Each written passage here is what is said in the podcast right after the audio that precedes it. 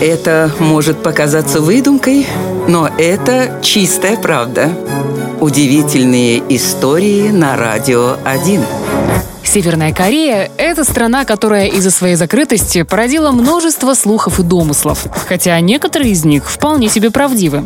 Например, долгие годы в Северной Корее были запрещены так называемые несоциалистические стрижки. На государственном телевидении в 2004 году даже выходила программа под названием «Давайте пострижем волосы в соответствии с социалистическим образом жизни». Это было что-то вроде модного приговора. С экрана телевизора известные корейские дизайнеры и стилисты рассказывали, что нужно надевать и как необходимо выглядеть, чтобы соответствовать линии партии. Например, мужчинам предписывалось иметь длину волос от 1 до 5 сантиметров, и даже был перечень рекомендуемых причесок. Ходили слухи, что за несоответствие стандартам моды жителям Северной Кореи грозили аресты с принудительной стрижкой.